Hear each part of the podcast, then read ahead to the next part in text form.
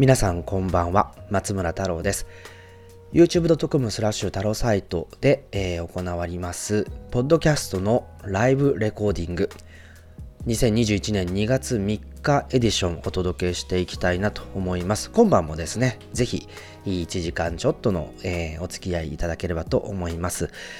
えー、今日のラインナップなんですけれどもね、えー、ちょうど今同時にクラブハウスでも流してるんですけれども、えー、このクラブハウスって1週間経ってどんな感触でしょうというのをですね一応 summarize しておきたいなということと、えもう一つの2つ目のテーマはですね、えー、 Notion。Notion ちょっとですね先々週もうちょっと前かなぐらいからちょっと取り組んでいてどうしてもですね越えられない壁があったんですけどそれを乗り越えたっていう話をちょっとしたいなと思います、えそして、えー、ノートで連載中の有料マガジン Apple Note からはですね、Apple Watch の超絶進化というテーマ、そして、えー、2021年第一四半期の Apple の決算についてお届けしたいと思います。そして、え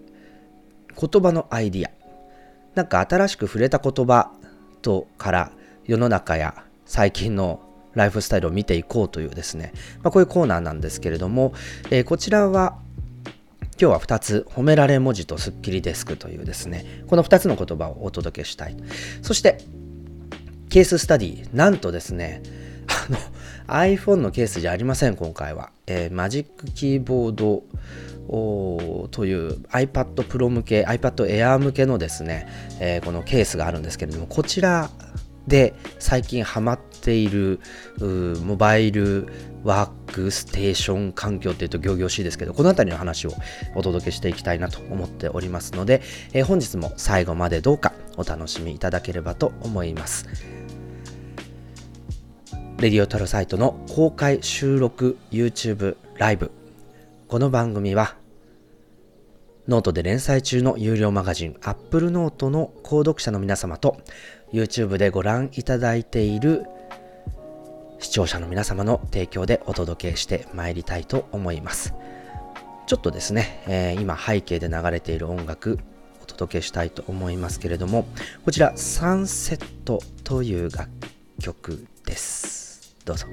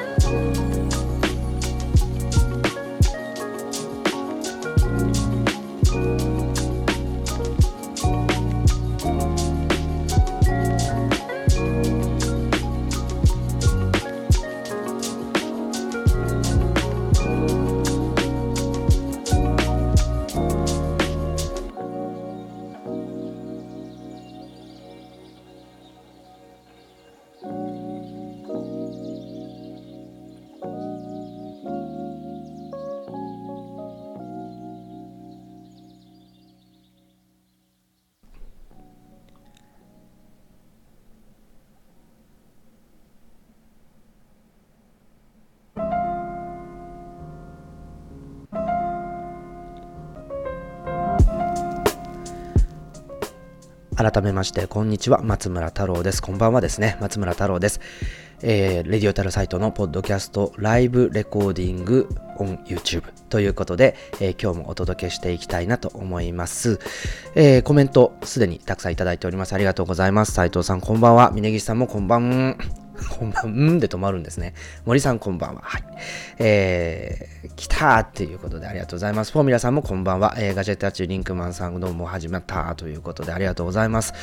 えー、斉藤さん、えっ、ー、と、今日、去年の今日は節分でした。そうなんですよ。今年実は今日が立春で、えー、昨日が節分だったんですね。2月2日に鬼は外って人生で初めて、えー、かな、記憶にある中ではちょっと初めてだったなと思うんですけれどもね。はい。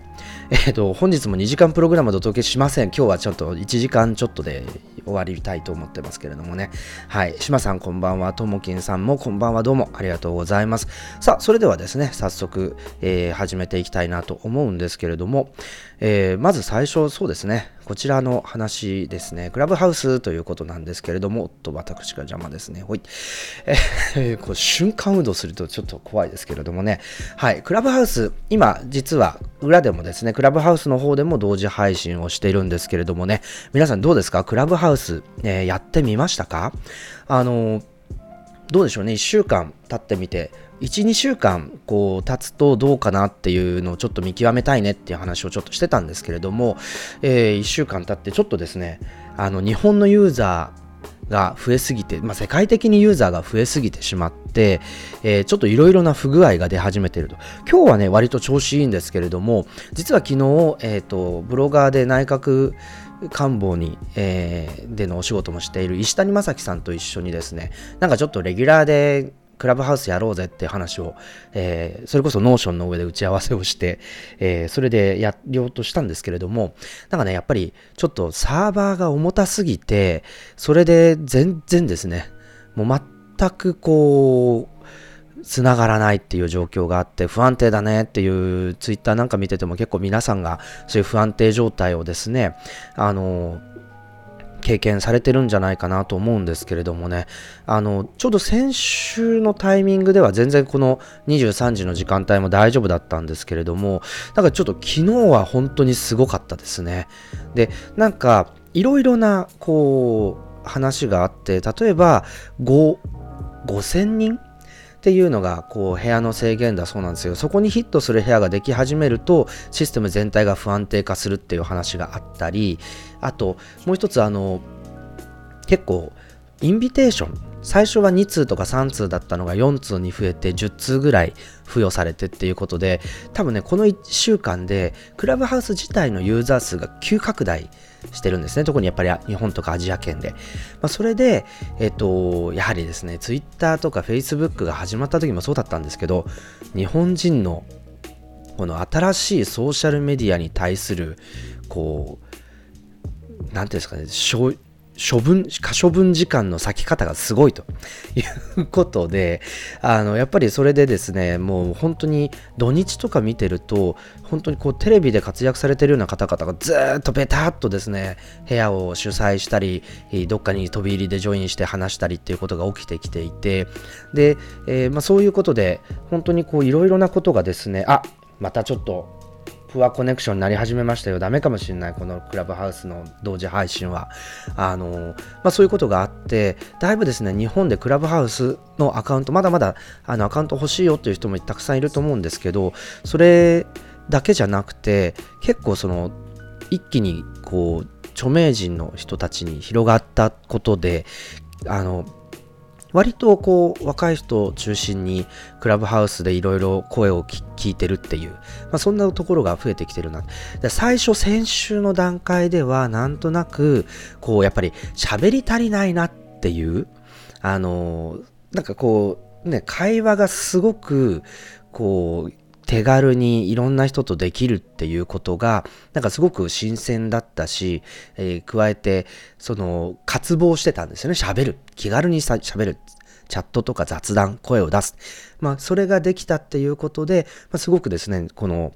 もう本当に最初の先週の数日間は、なんかそこに対してみんな感動して、えー、歌唱無時間を思いっきり割いてたんですけれども、だんだんこの、あの、まあ、芸能人の方とか、あの、ね、落合さんなんかもすごい活発にログインされてると思うんですけれども、あの、そういう形でいろんな方々が、こう、クラブハウスで、こう根城を作ってですねあのそこでずっといろんな発信をするとかあテレビに出てる人たちの声を直接聞けるあるいはその人と会話できるっていう場みたいなものがあの非常にですねこう新鮮そこの新しい新鮮さができてきてでちょっとだいぶ日本ではフェーズが変わっちゃったなと。あのネクラが声を出して楽しむツールが陽キャツールに変わったみたいな言い方もできますし、なんか、やっぱり SNS っていろんなものを可視化する人のつながりであるとか、あの、世の中にまだ出てない情報であるとか、まあ、そういったものを可視化するっていうふうによく言われるんですけれども、やっぱりですね、こう、なんて言うんでしょうね。やっぱり、こう、インフルエンサー、のインフルエンス力を可視化してるのかなっていうような、なんかそういう感じがしてきていて、で、あのー、まあ、すごくですね、こう、なんというか、まあ、こう、だいぶこの、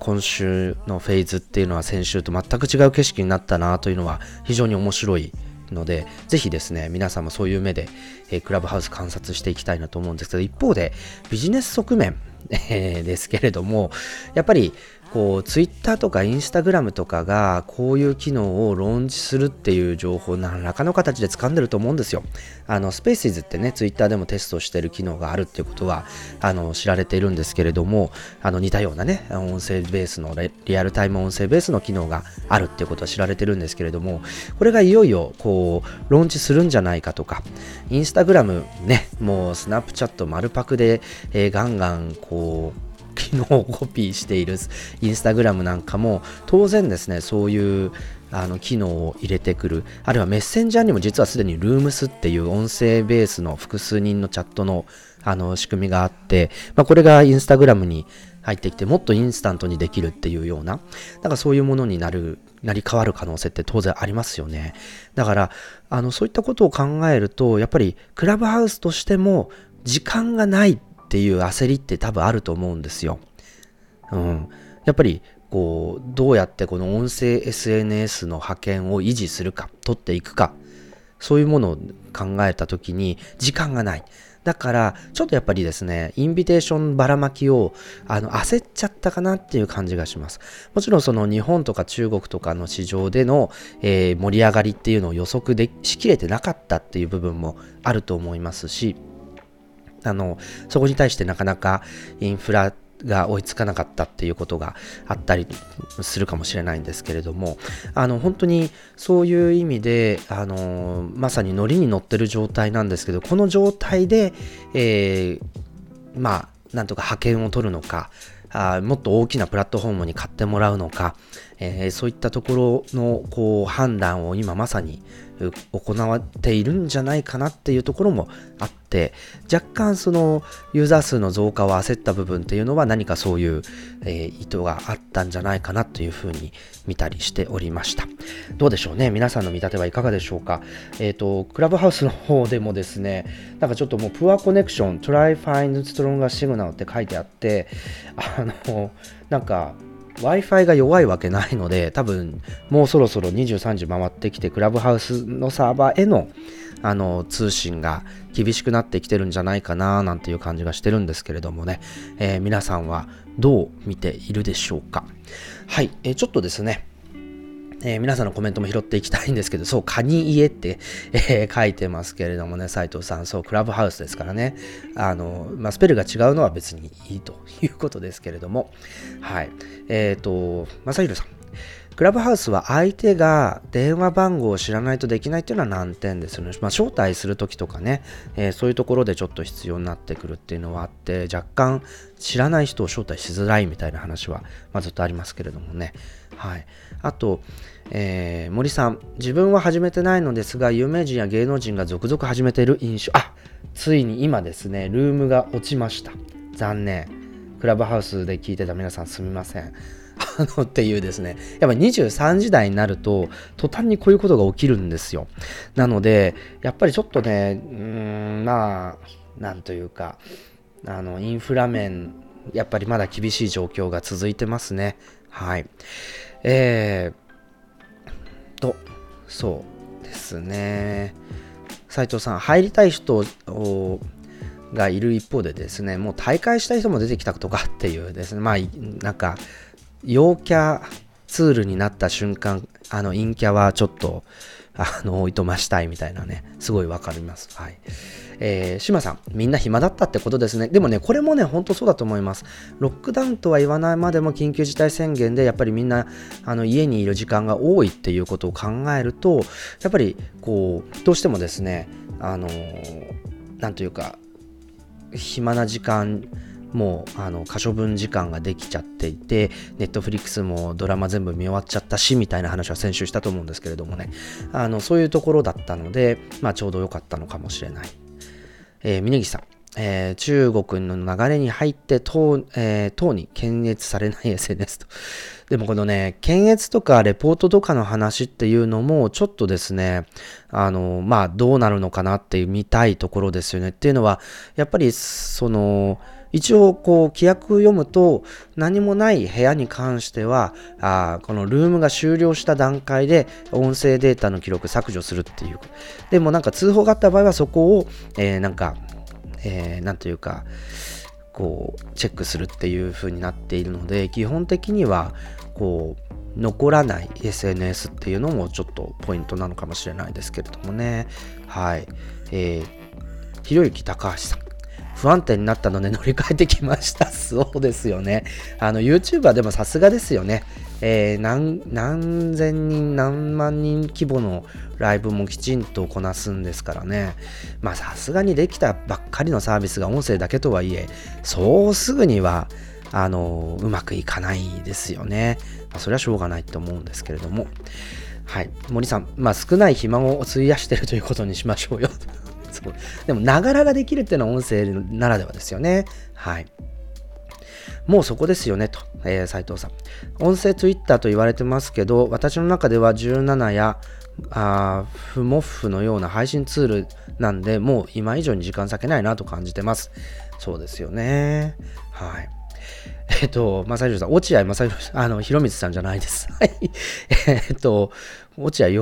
陽一さんの方ですね。えー、池田さん、えー、知り合いのルームを覗いたら気づかれてスピーカーにされそうになって逃げ出しました、今朝。でもね、これ本当によくあるあるですよね。なんかただ聞いてたかっただけなのに引っ張り上げられちゃってどうしようみたいな。えー、斉藤さん。音声のいいところ、基本的なシステムがシンプルで不調になりにくいってところなんですけど、ここまで増えるとやっぱり不調になってますよね、という。はい。正宏さん、こう焦って瓦解しなければいいんだけどということなんですが、まちょっと今落ちたっていう現状なんですけど、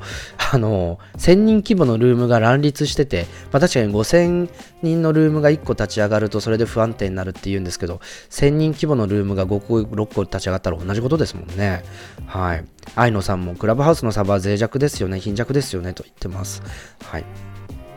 ヒロさん、えー、Twitter Spaces があリリースされたらどうなるか楽しみですね。いや、個人的には Twitter から直接やった方が、なんか、いいんじゃないかなって思うんですよね。だって、Twitter のツイートとか、あので拡散する手段もあるので圧倒的に楽なはずなんですよ。アプリ一つで済むしみんなに入ってるしアカウントみんな持ってるしっていうことで。だから誰が主催できるかっていうところは順繰りに招待制みたいな形で広げていくことになると思うんですけれどもでもね多分 Twitter ベースの方がまあいいなと思っていてどうでしょうね。Twitter 間に合うのかどうか。はい。えー、池田さん、 Discord でもいいはずなのにゲーマーさんもクラブハウスに流入してるしっていう。そうですよね。 Discord はゲーム業界では結構使われてきたあのものだったんですけど、やっぱりインターフェースの面であの iPhone だけっていうのもあるけど、まあ、楽かなという感じがします。フォーミュラさん、Android 民はカニハラされてます。まあね、この iPhone ファーストっていうのはやっぱりまだまだカルチャーとして続いてるんですよね。愛野さん、えー、クラブハウススマホの住所録に登録してある全ての情報を同期しないといけないのが嫌です。確かに。だから結構その、え空の電話帳が入っしか入ってない iPod Touch でやるとか、そういうハックもあるみたいですけれどもね。はい。えー、西木アウトさん。一応規約には無理に喋らなくていいよって書いてあります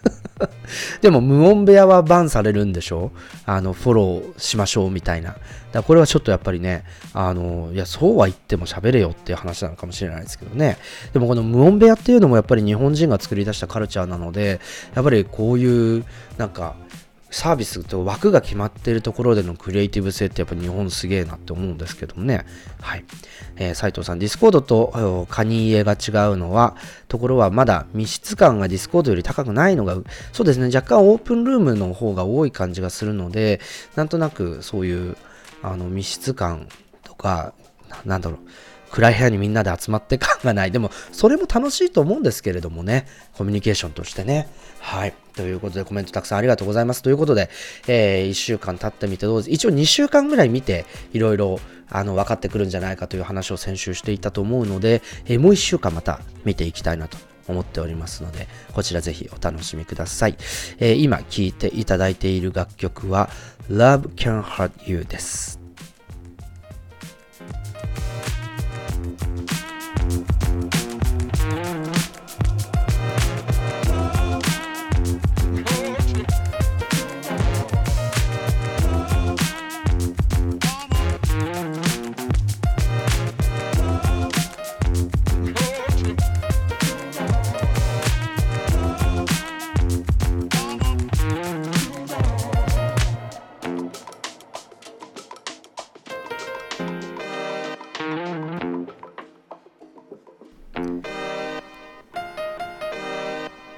リオタロサイト。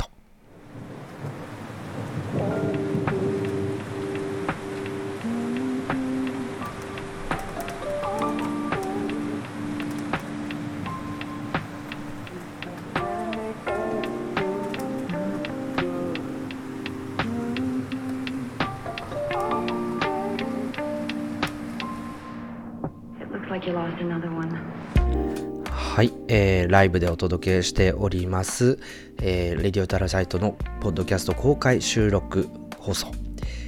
今晩も松村太郎がお届けしております。えー、なんかだいぶですね、暖かくなってきて、えー、寒さは良くなってきた、緩んできているんですけれどもね、なんといっても花粉症ですよ。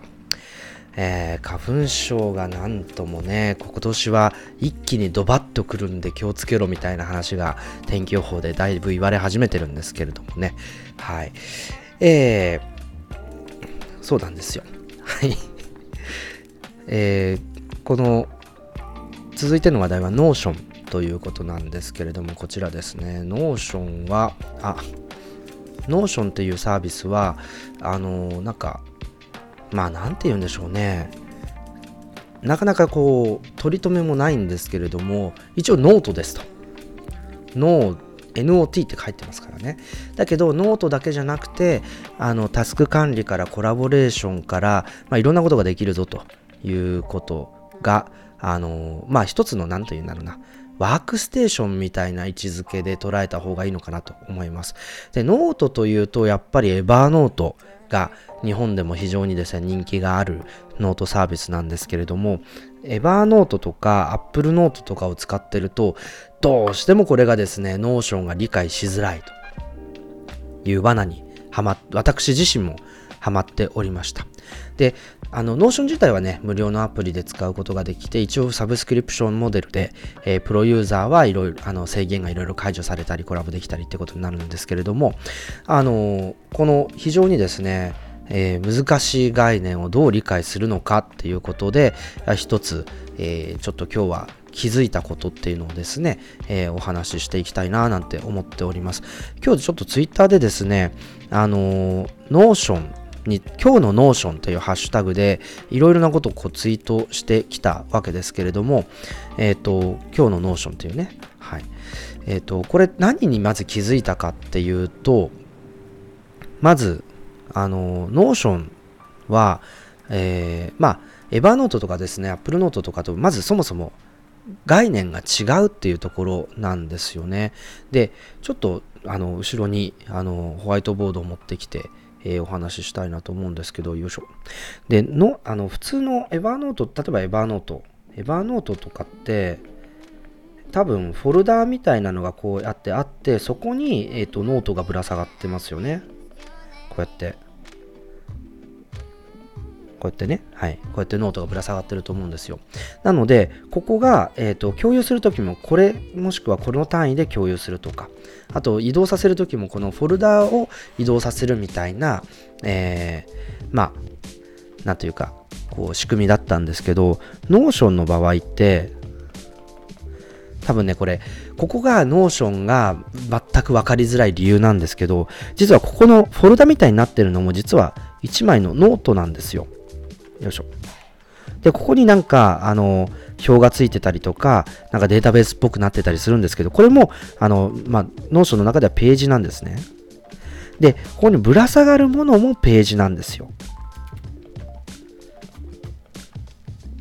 だからページの階層構造になってるっていうことをまず最初に理解しないといつまでたっても Notion がよくわかんないっていう罠にはまっていて僕はそれで2週間ぐらい始まあの経過してしまったんですけれどもだからあの Evernote の場合はノートが、えっ、ー、とフォルダっていうかノートブックですね。このあの Evernote の場合はノートブック。でも、えー、にぶら下がってて、ノートブック自体はタイトルは付けられたり、まあ、共有設定とかそういうのはできるんですけれども、えっと、そこ自体はコンテンツがないと。で、中に入っているものがノートっていうことなんですけど、 Notion の場合はこの一番上にあるものもページだし、このぶら下がってるものもページっていう。だから、情報の概念自体、ページっていう情報の単位自体を、こう、なんというか、えー、階層化して整理していったり、このえっ、ー、と、リンクしたりとかですね。まあ、そういうような、あの、イメージですね。まずここをつかめないと、なんか本当にいつまでたっても前に進めなかったっていうのは自分の経験談ですので、ちょっと今日お伝えしておきたいなと思いました。で、えー、なんというか、あともう一つは、あの、例えば ToDo リストとかも作るんですけど、普通 ToDo リストって、エバーノートとか、えっ、ー、と、まあ、Apple のあのデフォルトのアプリだとリマインダーとか、まあ、いろんなアプリあると思うんですけれども、そういうところに入ってると、えー、ちょっと待ってくださいね。よいしょ。あれ？反応しなくなっちゃった。あの、どうしよう。ごめんなさい。えっと、iPad が反応しなくなっちゃったんですけど、よ。あの普通の ToDo リストって、ToDo リストの項目自体は、あの普通のなんというか、箇条書きの項目ですよね。こう、チェックボックスがついてて、えっと、やることがこう書かれてると。チェックボックスがついててやることが書かれてるって、これが、まあ、 ToDo リストですよね。で、普通の ToDo リストって、えっ、と、ここに、あのー、まあ、 ToDo リストバーっと箇条書きで作っていって、やった、やったってチェックしていくんですけれども、Notion の場合って、あの、データベースの項目もそうなんですけど、この ToDo リストの、このなんていうんですか、項目自体がまたページになってるんですよ。で、このページの中に、あの、ステータスとかタグとかっていうのをつけていって分類したり、今どういう状況になってるのかっていうのを確認するという仕組みになっているということなので、あの、なんて言うんでしょうね、この、これもまた目から鱗というか、本当に今までタイトルしか付けなかったものが情報を持つことができるので、ToDo リスト、でも ToDo リストって大体の場合、そのやることバーッと書き出して、そやることに対して別のファイルが組み合わせて存在することになりますよね。例えば、あの、このドキュメントをまとめましょうとか、あの、この画像を作りましょうみたいな ToDo リストがあった場合って、まあ、画像はちょっと違うツール使いますけど、ドキュメントまとめましょうの場合って、大体その、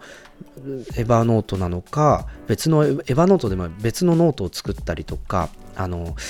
まあ、それか、ドキュメント、Google ドキュメントとか Word とかのファイルとかって作ると思うんですけど、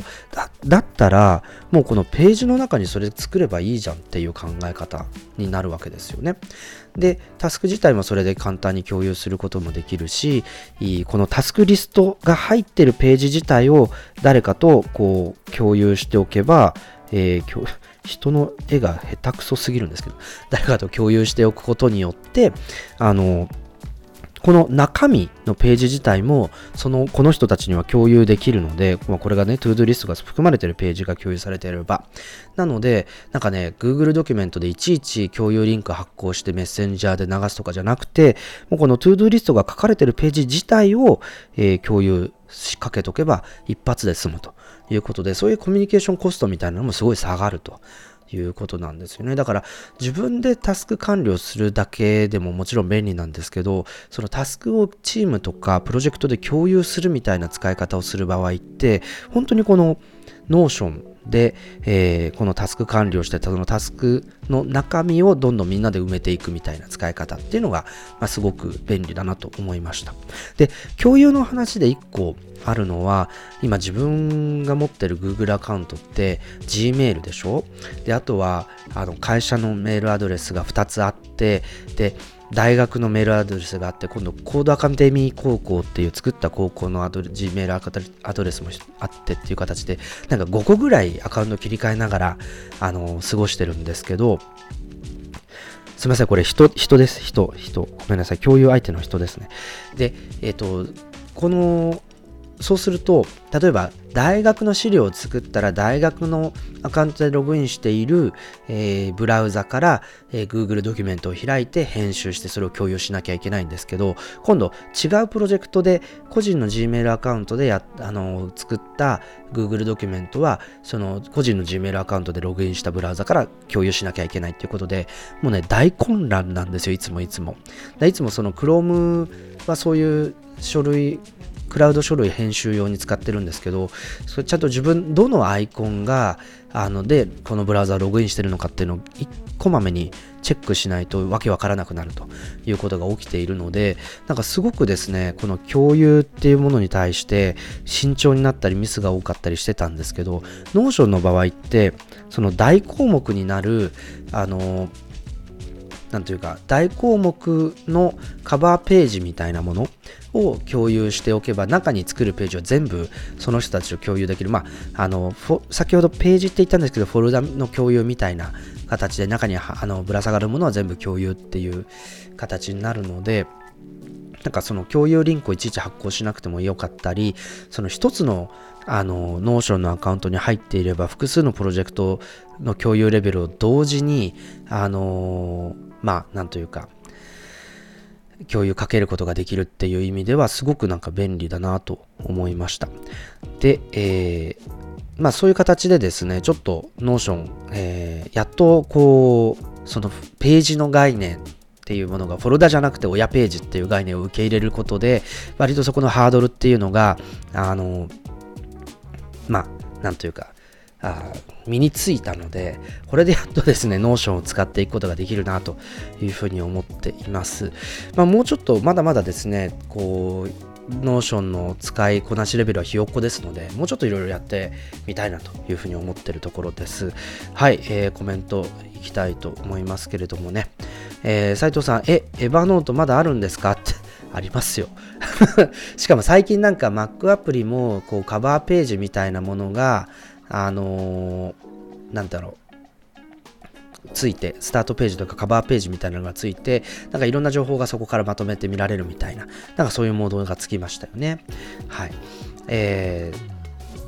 島さん、 Notion 全然使いこなせていませんということなんですけれども、まあね、僕も本当にそうだったんですよね。え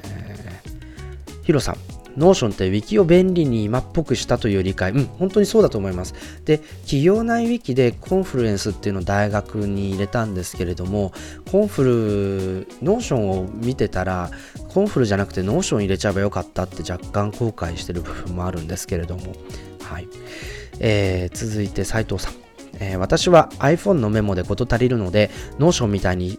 な一つしかないのがいいですね、ということですね。そうなんですよ。だからいっぱいこう、親ページがない方がいいかなと。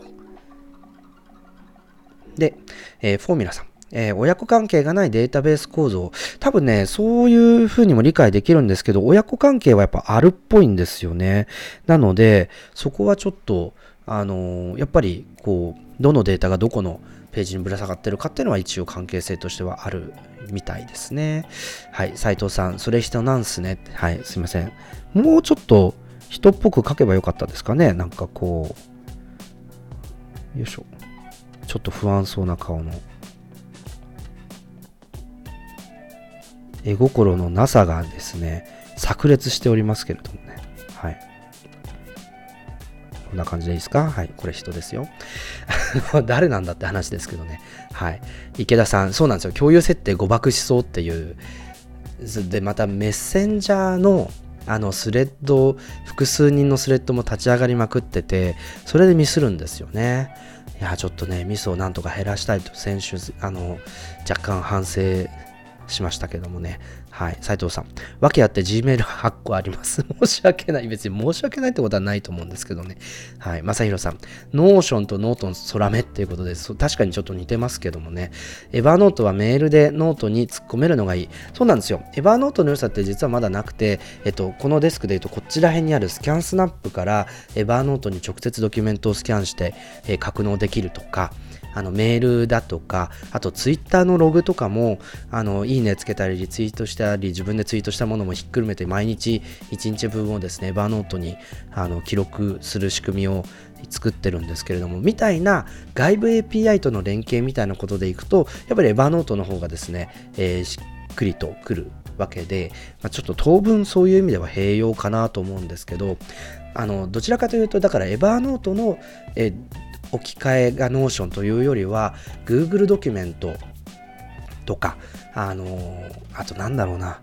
Google ドライブとか、そういうなんか他の人に共有する前提の文章、あるいはあ作業スペースみたいなものを、まあ、Notion に移行するのかななんて、えー、思っていたりします。ということで、引き続きこれもですね、今日の Notion のツイート続けていきたいと思いますので、えー、お楽しみください。楽曲いきましょう。オーシャンサイドどうぞ。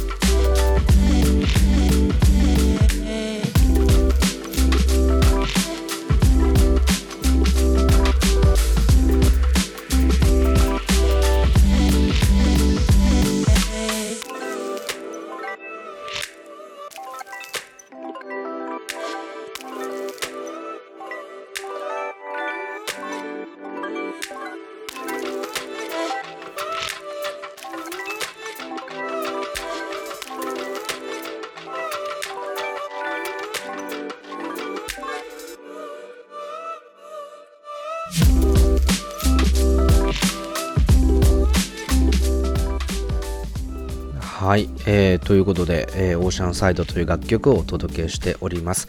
えー、音楽は Artlist というですね、えー、ロイヤリティフリーの、えー、楽曲データベースからあ選曲してお届けしております。はいえー、斉藤さん、とある SF 在住、在住じゃない、在住の YouTuber が最近 Dropbox を使っていて、イニシエのサービスの名前を聞くのはいいですねって、 Dropbox もうイニシエですかね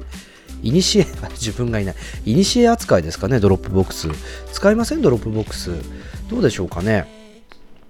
うん。まあいいや。ありがとうございます。はい。えー、ホタさん。 Notion はアイデアやプログラミングの勉強メモ用に使ってますと API が提供されれば Slack や GitHub と連携できて便利そうなんですけどねと。うん、確かに。API 実装まだかなでもこれ外部からのデータの打ち込みってどうするんでしょうね。あの、なんか、 Evernote みたいに、このノート、1個単位のノートがはっきりしてる場合って、そのノートを作るっていう形で API を動かせばいいかもしれないんですけど、なんか Notion ってどうするんだろうこの親ページに子ページがどんどんぶら下がっていくとか、あの、例えば ScanSnap でスキャンしたら、えっ、と、例えばの、その、親ページの、えー、リスト？表のリストにそこにどんどん新しいファイルが追加されていく仕組みが作れるとか、なんかちょっと若干複雑な気もしていて、えっ、ー、と、どうやって、えー、実装するんだろうっていうのは気になるとこですけど、ぜひやってほしいと思いますけどもね。はい。えー、ありがとうございました。では、え、続いての話題なんですけれども、こちらですね。はい。ドン。Apple Watch 超絶進化ということで、問題解決ツールとしてツールとしての存在感という話を、えー、していきたいと思います。えー、Apple Watch、えー、2020年はですね、Apple Watch シリーズ6に加えて、えー、Apple Watch SE という廉価版が出ましたけれども、本当にですね、Apple Watch 自体は急成長を遂げていて、後の決算の話題でもですね、2021年第一四半期、つまり2020年の、えー、10月から12月ですね。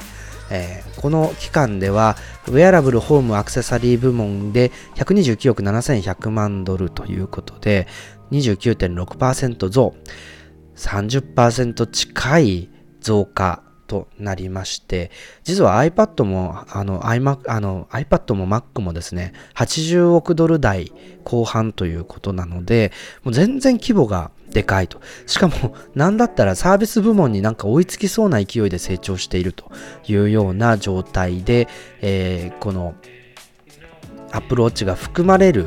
ウェアラブル部門、ホーム部門が成長してるっていうことなんですけれども、あの、アプローチね、えー、問題解決ツールとしての存在感という話をしたあのしたいのはあのやっぱりまず一つはあのとにかくですね使い方が今まさにいろいろ試されてる状態ということなのでこう一つ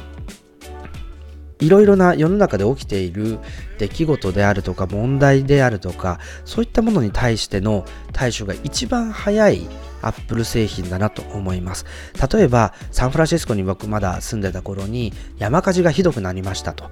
あのもう、えー、夏場から秋口にかけての山火事がひどくて避難しないといけないほど濃い煙が流れ込んできて、えー、しまうというようなそういう状況に見舞われた時に Apple Watch のアプリケーションあるいはソフトウェアアップデートであの今まで入ってなかった空気の質え空気質って日本語で訳されてるんですけど、まあ、エアクオリティですね。エアクオリティのインデックスが、こう、アプローチに出るようになったんですよ。なので、で、しかも、その、現状どうなのかっていうことが、あ時計で手元でわかるようになったと。もちろん当然 iPhone の天気アプリにもその機能ついたんですけれども、やっぱりこう Apple Watch で空気質がわかるっていうのは一つアピールポイントにしていたということを考えると、なんかその今自分のいる環境とのこう、の情報をどれだけ早くキャッチして、えー、対処するかっていう時にこの Apple Watch っていうツールが、まあ、非常に重要だというようなあことを印象づけたあ一件だったと思います。えー、それで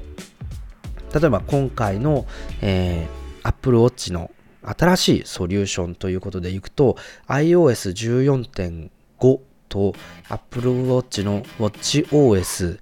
えー、7.4からはですねマスクをしていても iPhone の Face ID を開けようとした時に Apple Watch を装着していれば Apple Watch の、ロックが解除されているっていうことで、えー、iPhone のロックが解除できるということになりました。えっと、デベロッパープレビューを、えー、もう使っている方はそれの経験をしてて、これだよ、これって多分思ったと思うんですよ。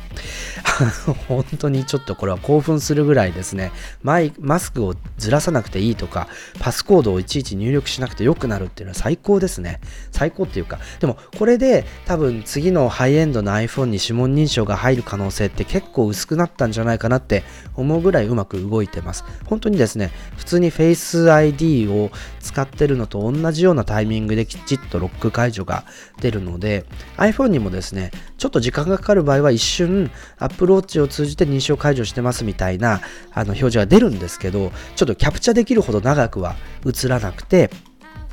こうなんというかあの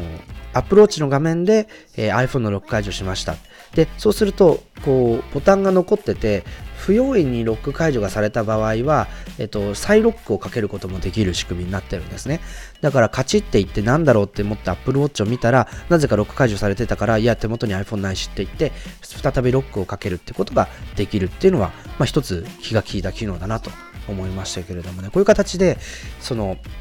問題解決のツールとして Apple Watch っていうものを非常にこう重宝し重用しているっていうのはなんか最近の Apple のデバイスの中では珍しいパターンじゃないかなというふうに思っています。さあそんな Apple Watch なんですけれども、えっ、と、日本でもですね、いくつかの、えー、の望まれていた機能がこう入るようになりました。まず一つはですね、こちらですね。はい。よえー、12月、去年の12月なんですけれども、一つは心肺機能の通知が可能になりましたよということですね。えー、Apple Watch は全体的な健康状態に強力な指標である心肺機能のモニタリングと評価が可能になります。これもちょっと紹介したと思うんですけれども、あのー、まあ、酸素をどれだけ取り込む力があるかというのが、あまあ、この、えー、新しいこの一つの機能ですね。で、えっと、まあ、VO2max という最大酸素酸素摂取量。S の、SH の文字が多くて難しいです最大酸素摂取量ですね。はい。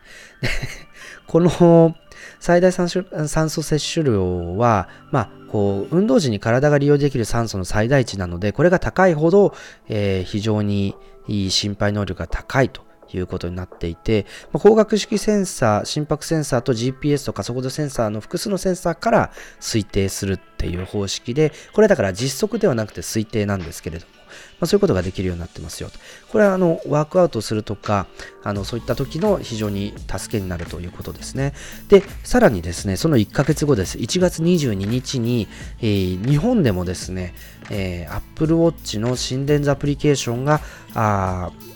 対応ですよと。でこれあの Apple Watch シリーズ4からアメリカでは使われてたんですけれども、こう Apple Watch のこの Digital Crown ですね。ここに指を当てて30秒静止することによって、えー、この心電図を取ることができるという仕組みで、あのまあ、スタンフォード大学の医学部とアップルはこのツールを使って Apple Heart Study という心臓疾患に関する研究をしたんですけれどもこれの日本版 Apple Heart Study をこの慶應義塾大学病院と一緒に展開するということだそうです。ちょっと今度取材をしていきたいと思いますので、それについてはまた詳しくお届けしたいなと思うんですけれども、えっ、ー、と、していきたいというか多分、あの、オンラインだと思うんですけれどもね。はい。で、この心電図アプリケーション、えー、なんですけど、まあ、この Apple Watch すでに販売済みの Apple Watch でも利用することができるっていうのが、なんかちょっと一つポイントなんですよね。っていうのは、普通、こう、心電図みたいなアプリって医療機器なので、デバイスが認証を受けるっていうやり方になってるんですよね。だけど、Apple Watch の場合はデバイスではなくて、アプリケーションが、あそういったあの認証を受けるということになったので、なので、こう、すでにシリーズ4、シリーズ5、シリーズ6で持ってる人たちは、ソフトウェアアップデートだけで、えー、買い直したりしなくても、えー、使うことができるということですね。でもこれは多分日本でどうやって心電図機能をオンにするかっていう、ある意味トリックみたいな部分もあったし、多分その厚生労働省側も何とかして、あの少ない手順で一般的なデバイスでこういった計測ができる環境を整えようっていうなんかそういう歩み寄りがあったんじゃないかなというふうに推測してるんですけれどもね。この辺もですねその今度慶応大学で Apple Heart Study に取り組む先生にちょっと聞いてみたいところだなと思っています。はい。えー、ちょっとコメント拾っていきたいなと思うんですけれども、えー、斉藤さん、正直できるハードウェア的システムはあったのに、このタイミングでやるっていうのはできるのにしてなかったなって感じですねと。あの、これは先ほどの Face ID の話ですね。はい。日本人は3年マスクして耐えてたんだぞ。そうですよね。えー、僕、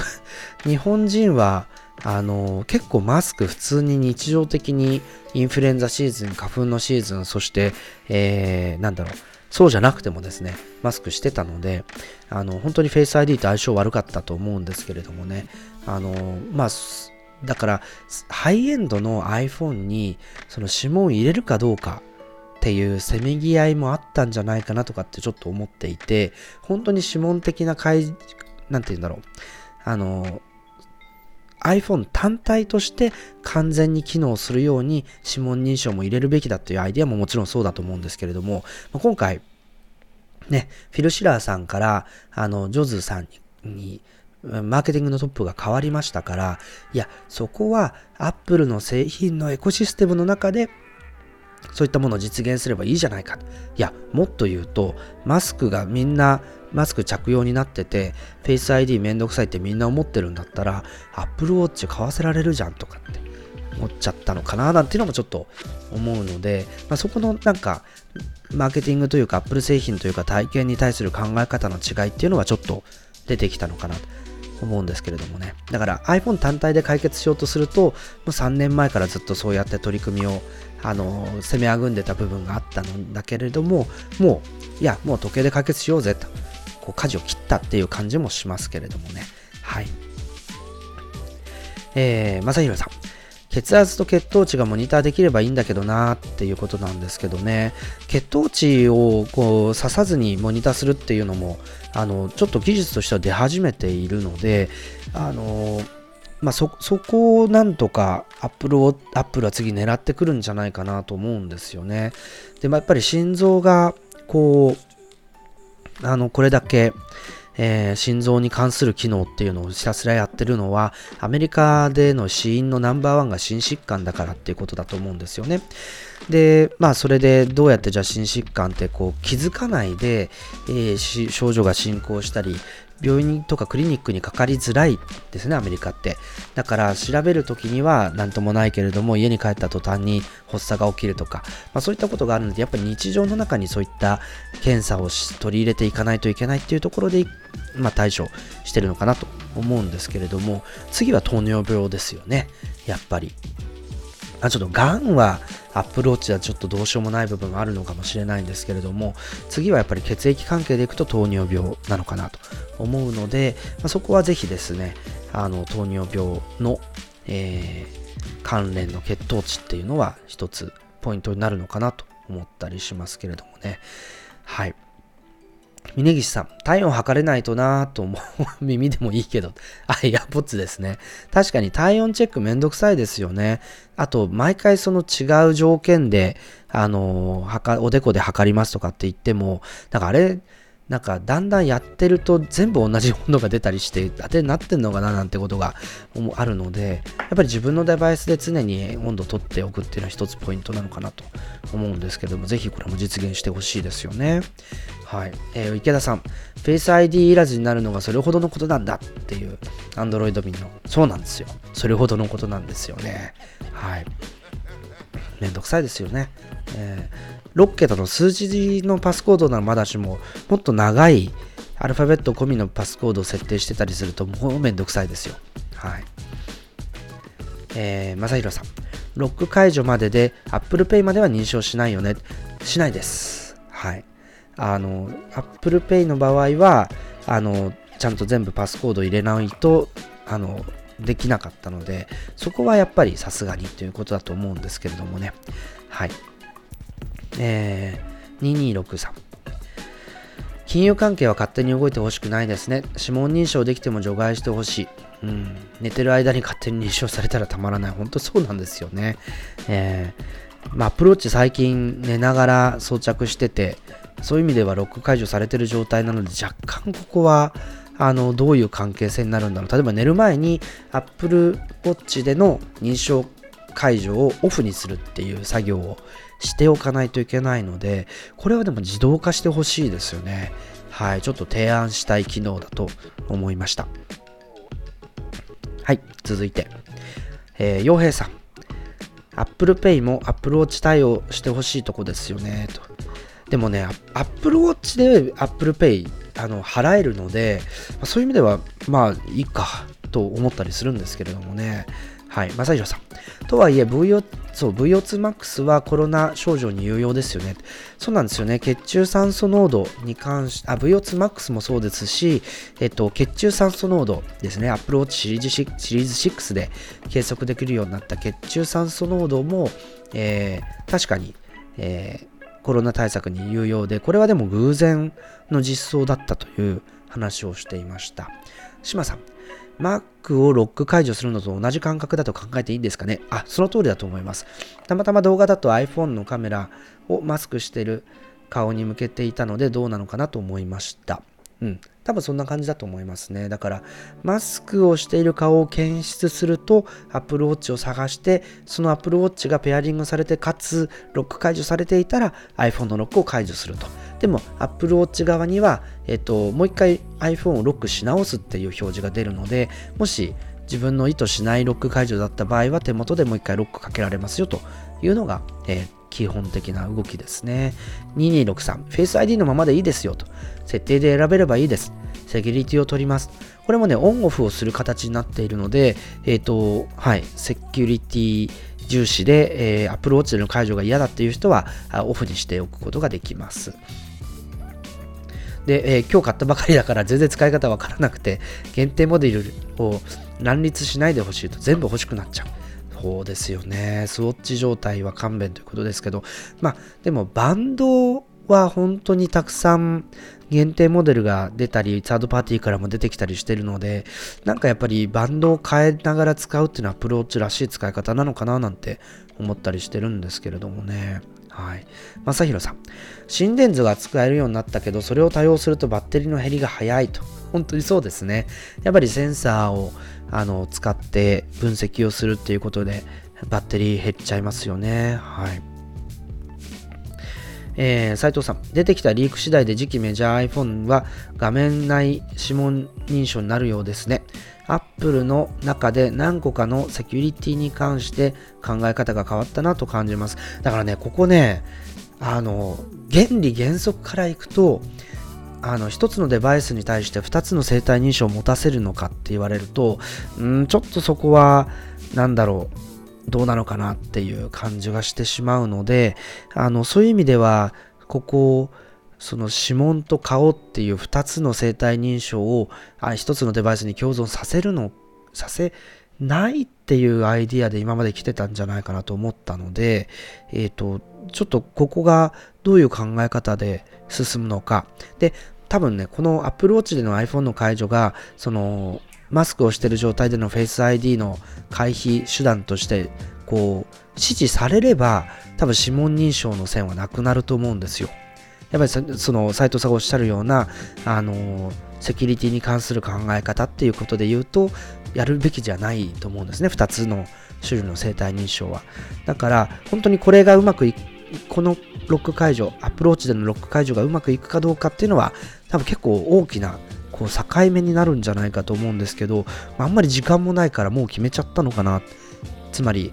個人的な考え方だと、もう指紋認証はやらないっていうふうに決めちゃったのかななんて思ってるんですけどね、どうでしょうか。はい。えー、正宏さん、脂質コレステロールもも無理かなと。そうですね。やっぱり体、体組成、体重計の、なんか、体組成計でしたっけ？あれみたいなのじゃないとダメなのかなと思うんですけどね。はい。ということで、えー、こちらも盛り上がってたくさんのコメントありがとうございました。えー、そろそろ、えー、1時間が経ってしまいそうなので、決算の話駆け足で言う話じゃなさそうなんですけどもね、ちょっとここで、えー、小休止を入れつつですね、えー、レイトリーという楽曲お届けします。どうぞ。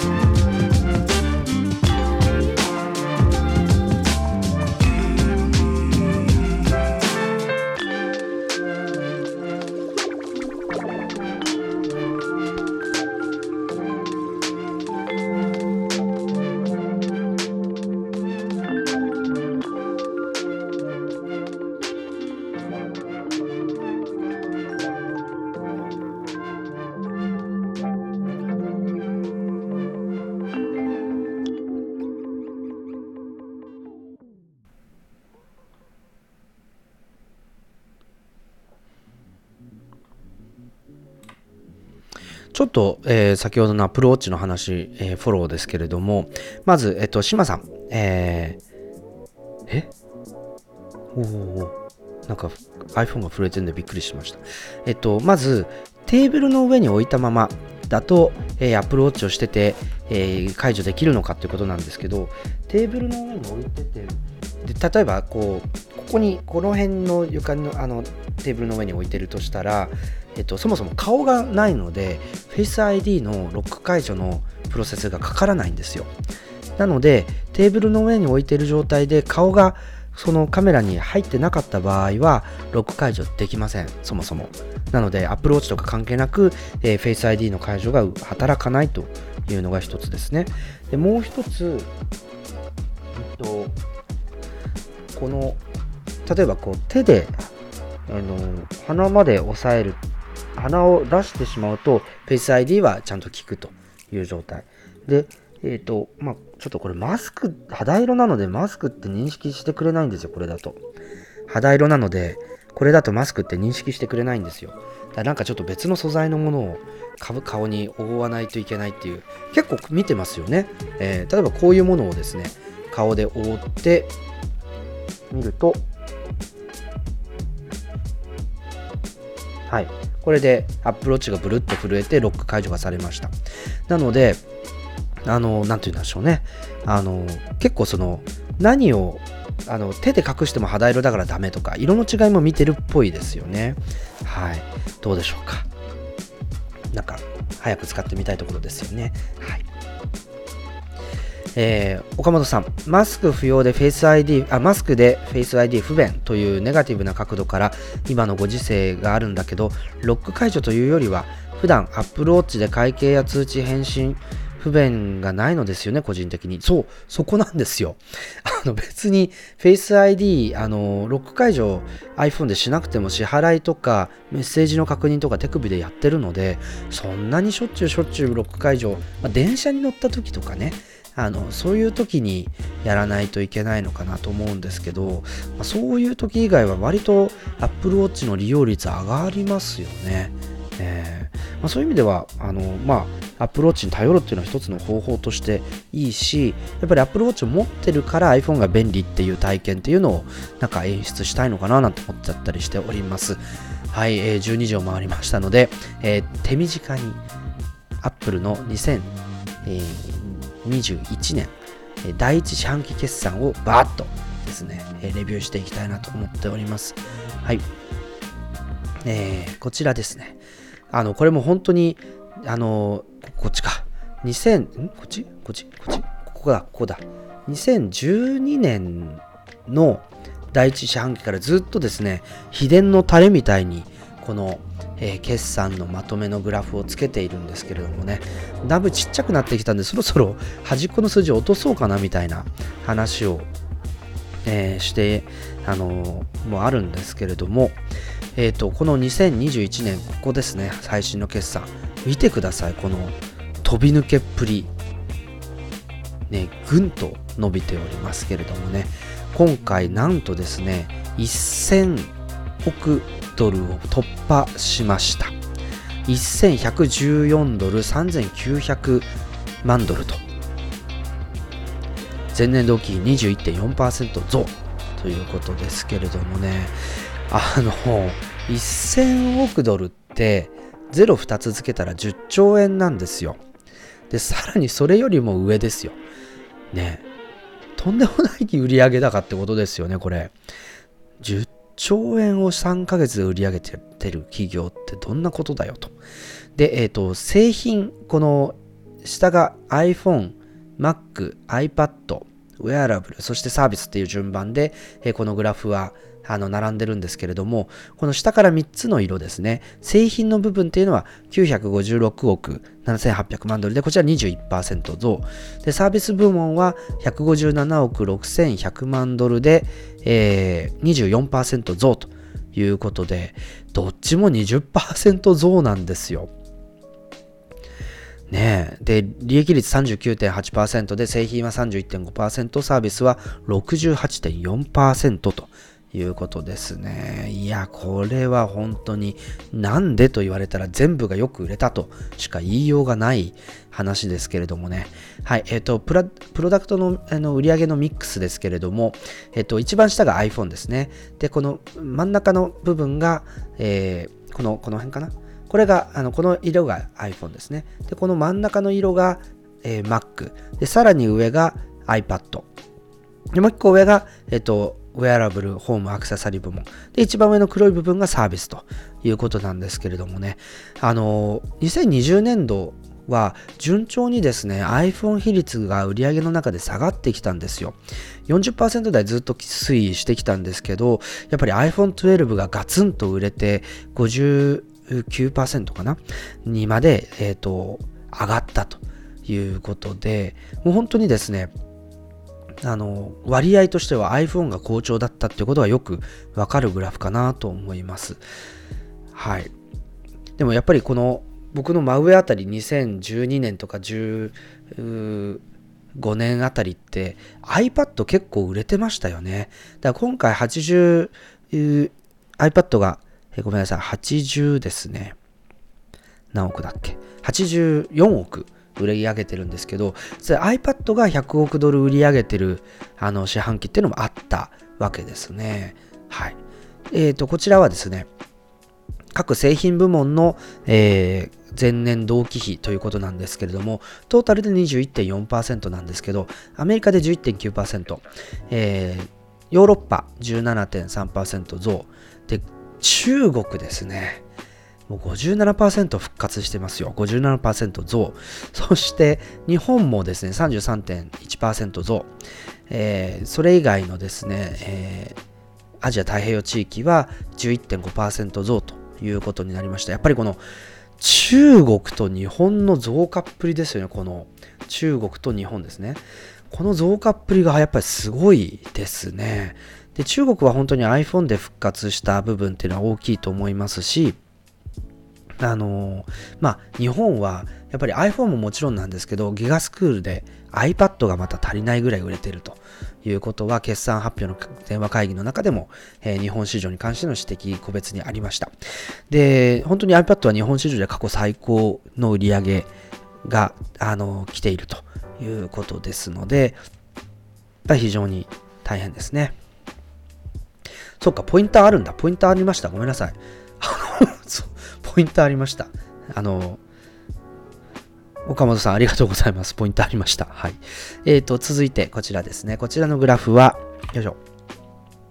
プロダクトグロースということで、えー、製品部門ごとの成長ということなんですけれども、えっ、ー、と、まあ、トータル21.4%なんですけど、やっぱり伸びているのは iPad ですね。41.1%。で、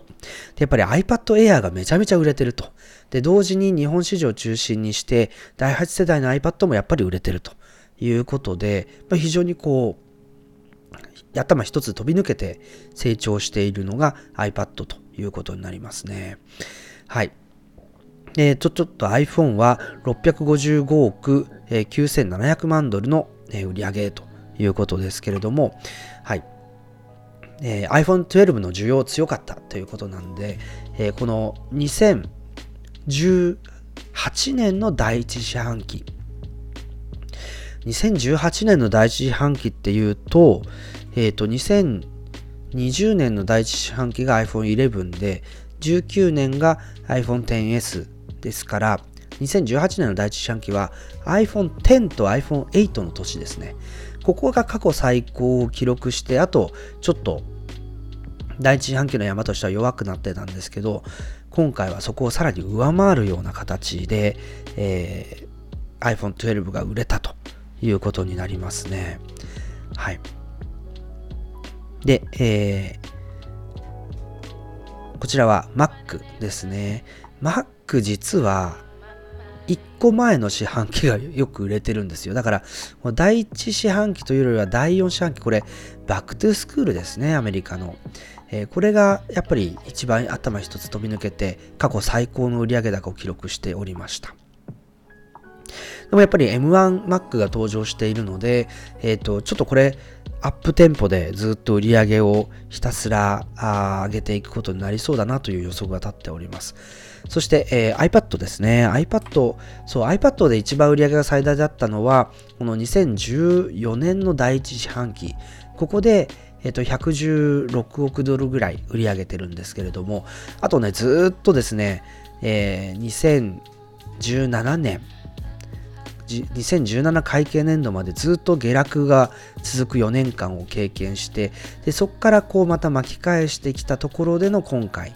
ということになりますね。はい。iPad は84億3500万ドルで41.1%増ということになりました。面白いですね。本当に。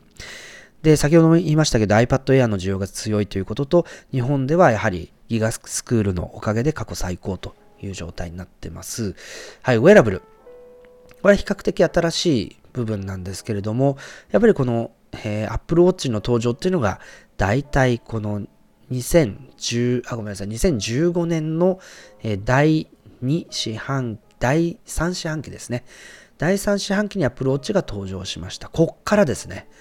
こっからもうずっと右肩上がりで成長が続いているという状態で、今回は129億7100万ドルで29.6%増ということになりました。実はでも去年の、えー、2001年第一四半期でもう100億ドルは四半期決算で突破しているんですね。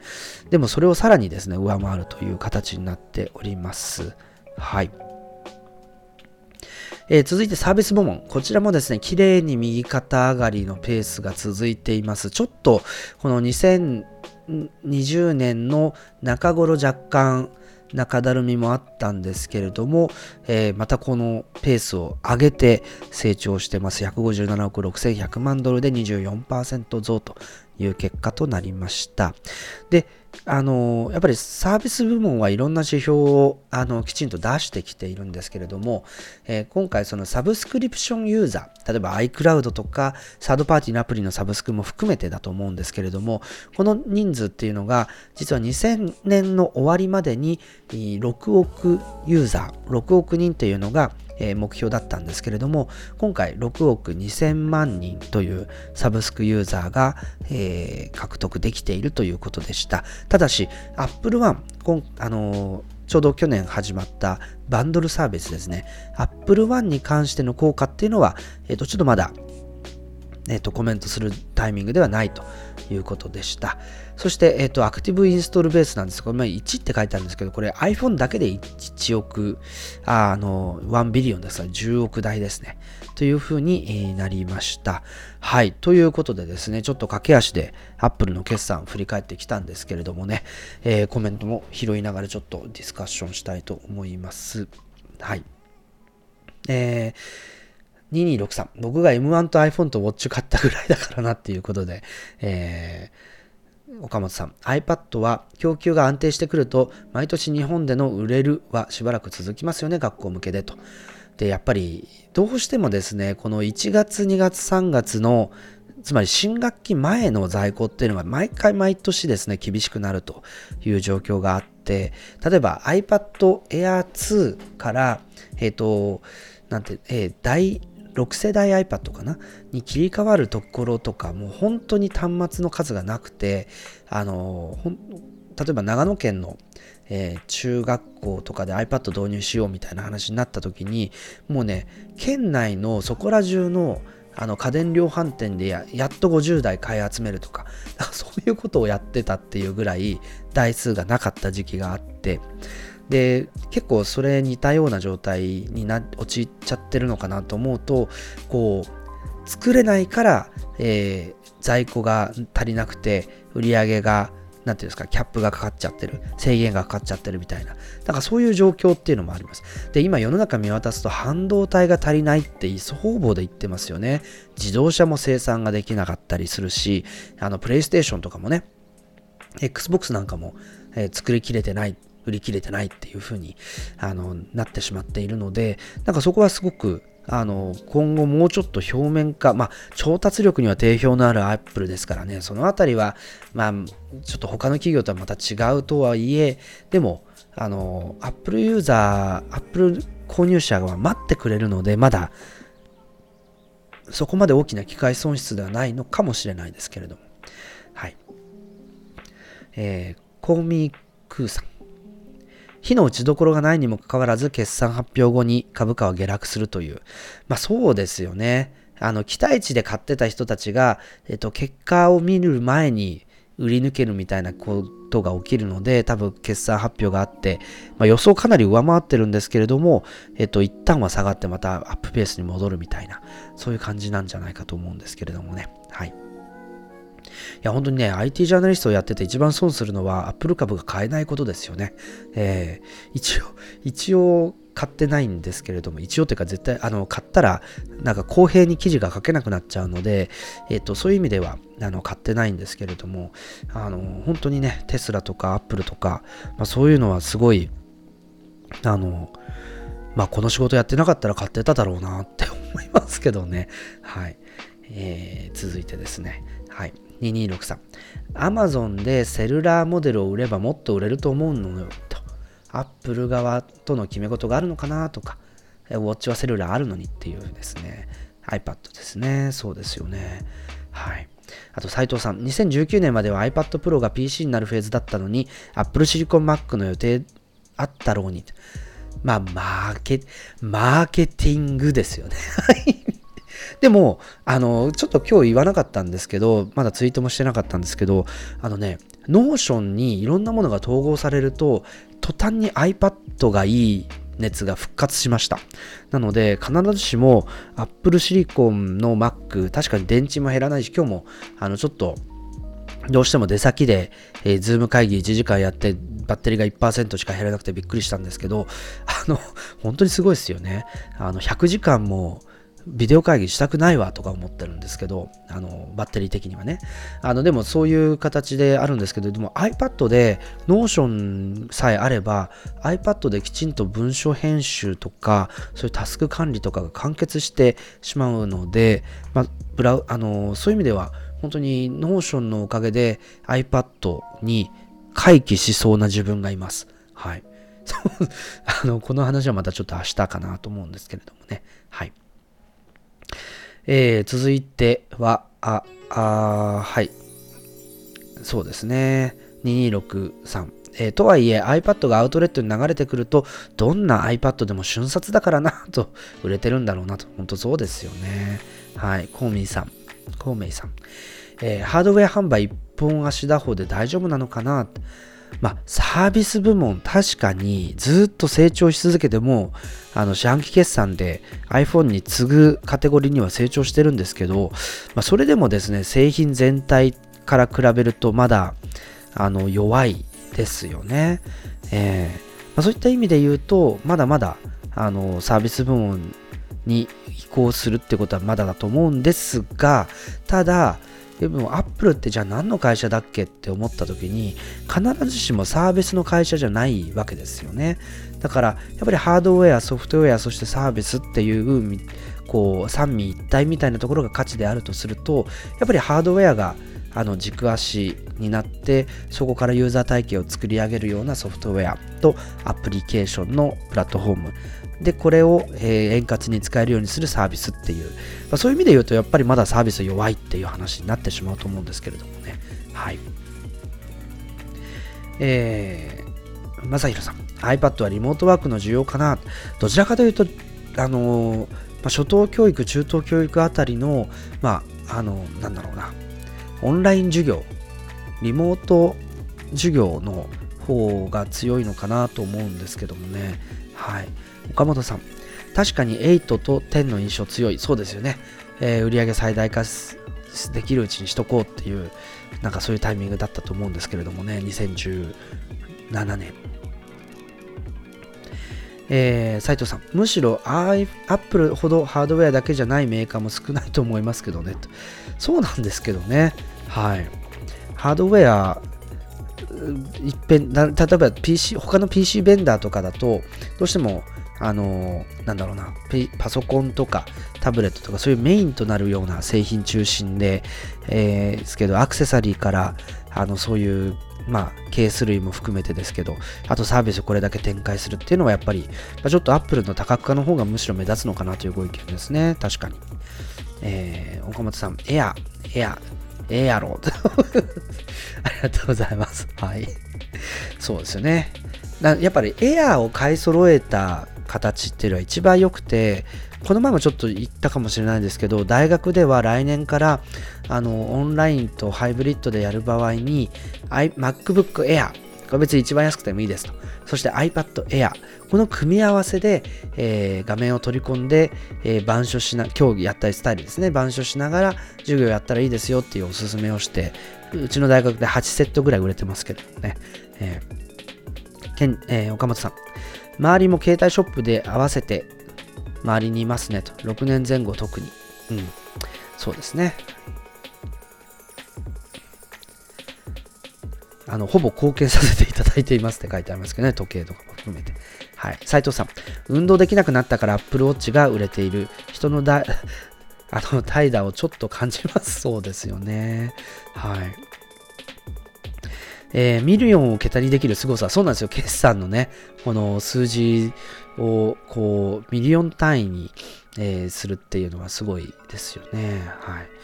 えー、そして、2263。半導体は味の素の罪だな。あの、味の素 ABF ですね。はい。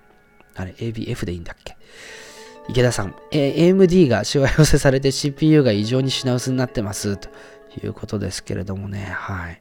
えー、峯岸さん、将来にわたって TSMC の枠をしっかり確保してるのは強いよねと。謎の半導体メーカーは枠を抑えなかったから、あサムスンに作らせているしと。いうことですけれどもね、そうなんですよね。枠無理ですって断られちゃうとね、えー、特に A シリーズって iPhone だけじゃなくて iPad にも使うし、今や Mac にも使うことになるので、まあ、そういう意味では本当に、あのー、TSMC にしっかり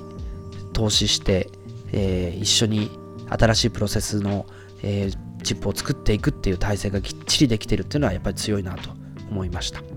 はい、ということでですね、えー、駆け足に全然ならなかった あのアップルの2021年、え、第一四半期決算についてお届けいたしました。いやー、このね、秘伝のグラフももう何年ですか？?2012 年からですからね、もうすぐ10年、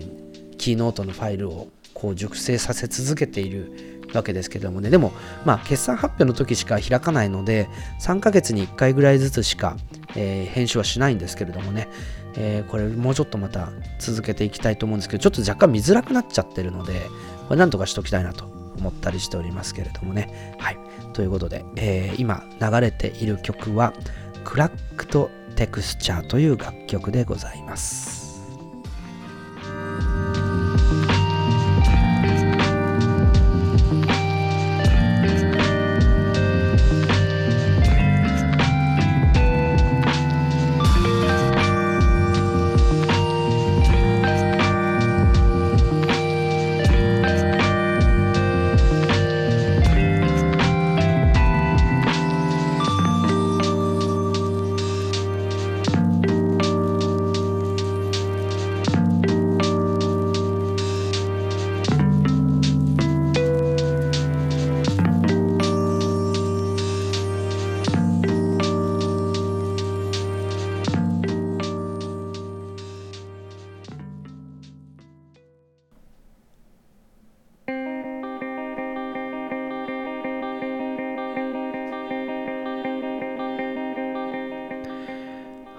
えー、ということでライブでお届けしております、レディオタラサイトポッドキャストの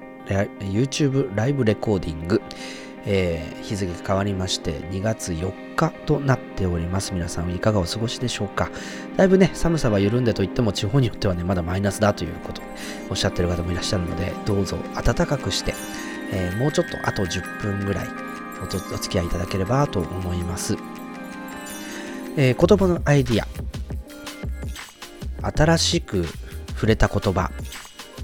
新しい言葉、え、こういったもので、え、世の中の動きとかトレンドとか、あるいはライフスタイルを考えていこうという、そんなコーナーでございます。え、今日のですね、一つ目の言葉はこの褒められ文字という言葉です。はい。で、褒められ文字って、あの、実は最近本を買いまして、あの、片田真知子さんの褒められ文字レッスン、疲れる大人の褒められ文字レッスンとこの本を、えー、ゲットしました。はい。えっ、ー、と、これは、あの、本当に文字の、えー、なんだろうな、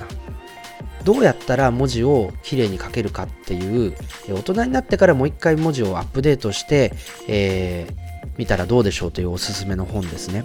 で、えーと、この本、あの神谷流っていうですね、あの書の、えー、先生がいらっしゃいましてでそこの、えっと、生徒さんが片田さん7歳からやってらっしゃるって書いてあったかな。あのの、えっとまあ、文字のレッスンプラスエッセイ本みたいな、まあ、そういうものなんですね。なので結構関東は、えっと、片田さんのなんかインスタグラムすごく人気なんですけれども、まあ、そこで出てくるこう文字とかあるいは日常がちょっとあの垣間見られるような写真とかあるんですけど片田さんのツイッターとインスタグラムはこういうですねえっと文字を書く動画を、えー、なんというか文字を書く動画をこういっぱいアップしまくっててこれをですね実はちょっと前からずっと見て気持ちいい文字の書きっぷりだなと思って見ていたんですけどついにはですね自分もやってみたいということで、えこの本を買って文字の練習をし、ま、することにしました。でこの本はあのこうやって結構ねロジカルに文字のレッスンが進んでいくんですよ。えーと、ひらがな、カタカナ、漢字っていう順番で、えーと、進むんですけれども、この神谷流ですね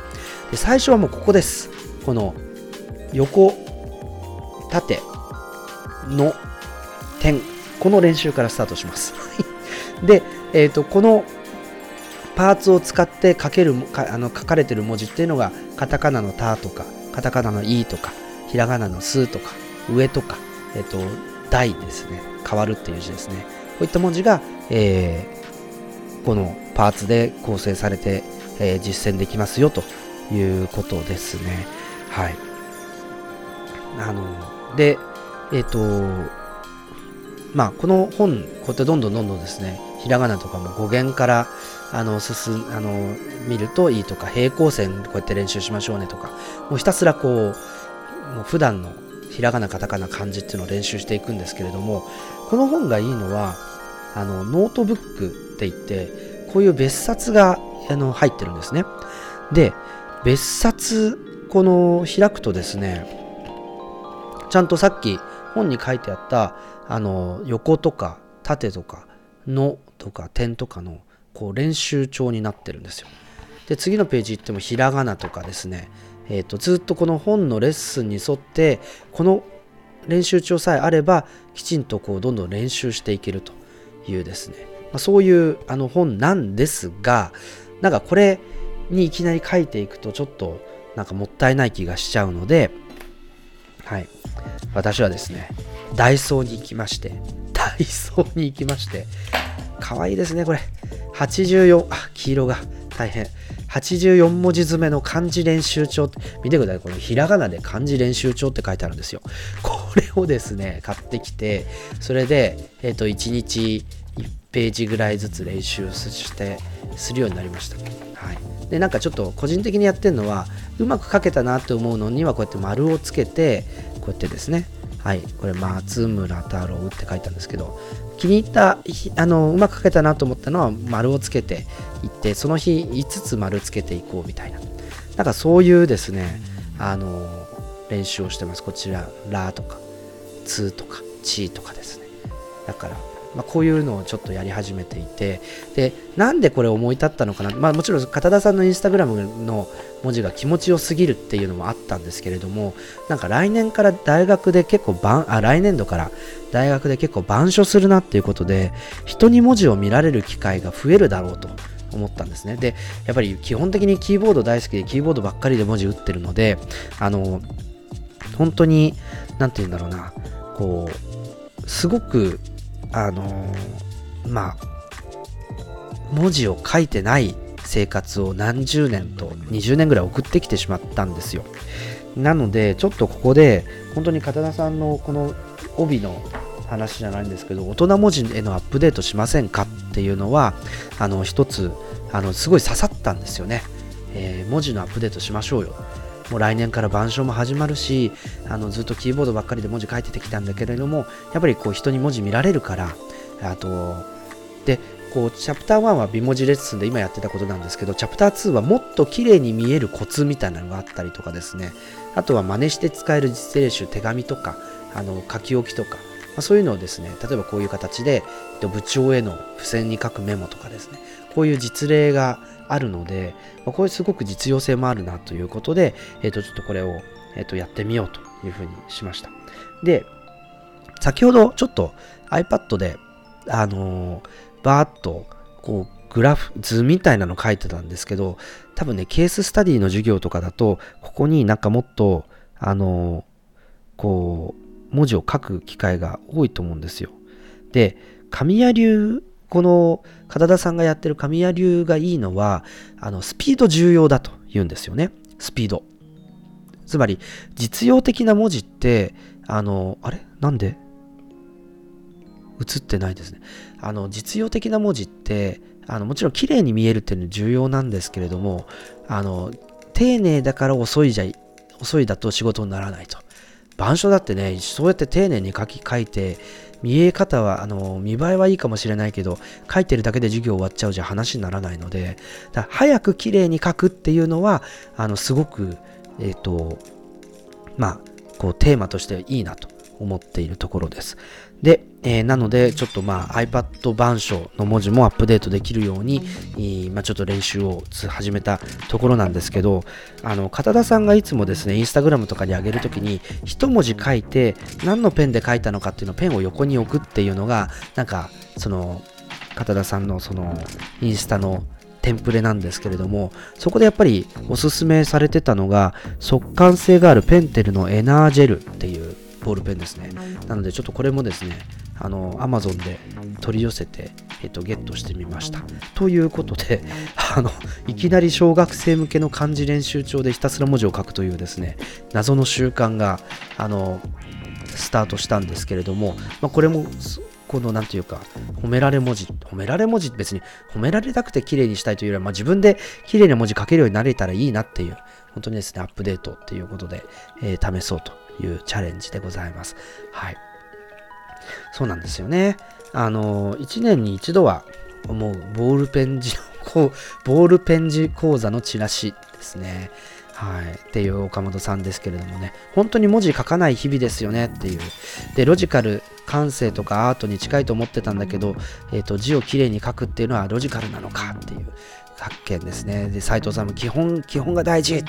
ていう、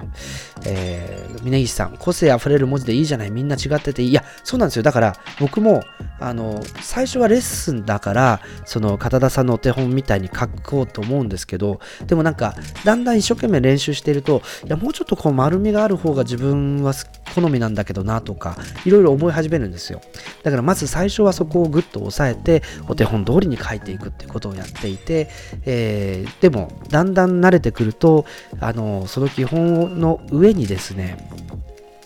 あのうまく、えー、自分の文字になっていくといいなっていうのも次のステップとして、えー、狙っているところではあるんですけれどもね。はい。ミスユーさんアップデートはフォントでお願いしたい。って本当ですよね。あのフォントでもフォント皆さん多分見慣れててフォントっぽいあの文字とか綺麗に書くとちょっと気持ちよかったりするじゃないですか。でその感覚があると多分この文字レッスン今やるとめちゃめちゃハマると思うんですよ。なのでぜひこれはあの皆さんも試していただきたいなと思います。島さん、早速ですね、私も本買ってその後ダイソーに走りますっていう。でもダイソーはこのエナージェルが売ってないんかったんですよ。うちの近くのダイソーは。多分、ダイソーのお店によっていろいろあると思うんですけど、なので、あのまあ、ちょっと、例えばなんだろうな。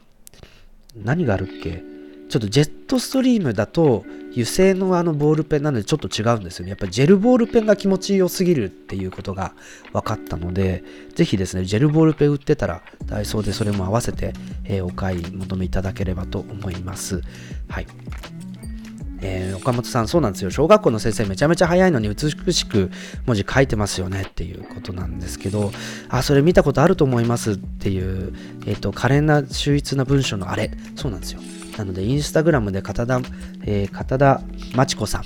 検索してみると、いっぱいですね、この褒められる文字を1文字ずつ気持ちよく書いている、えー、ビデオが見られるので、ぜひちょっと調べてみていただきたいなと思います。はい。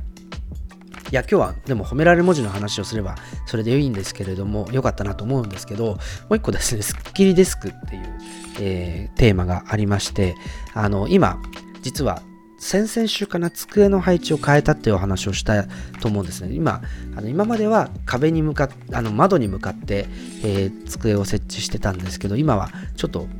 えーと部屋の真ん中ぐらいに机を置いて後ろが壁っていう状態にしたんですね。そうすると今までは見えてなかった iMac の後ろ側のスパゲッティ黒いイカスミスパゲッティみたいな配線がですね部屋に入るたびに見えると。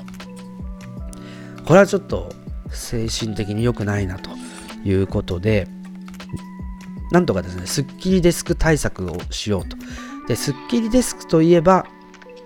えー、ギルドの、えー、ギルドチームですね。ザ・ギルドっていうクリエイター、クリエイティブとかコンサルティングの集団がいるんですけれども、彼らはもう本当にですね、彼らのデスクは全部綺麗。えー、市川渚さんもなんかもすごい、えー、真っ白でケーブルが見えないデスクだったりしますし、もうなんかね、こぞってスッキリデスクをですね、実践してらっしゃって、で、やっぱりいくつか、そのスッキリデスクをこう実現するための小道具っていうのがいろいろあるんですけれども、それをですね、ちょっとまず2種類用意したので今日はそれをお見せしたいと思います。一つはですねこのコードクリップ配線整理ってやつですね。えっ、とちょっとどういうのがいいのかなって思うんで、まあ、一応これにしてみたんですけどあの配線の場所が決まらないからぐちゃぐちゃになって絡まるわけだからっていうことで、まあ、これも透明だからグリーンバックには厳しいんですけどこういうですね透明のこの配線を上と下から引っ掛けて、えー、通すっていうもの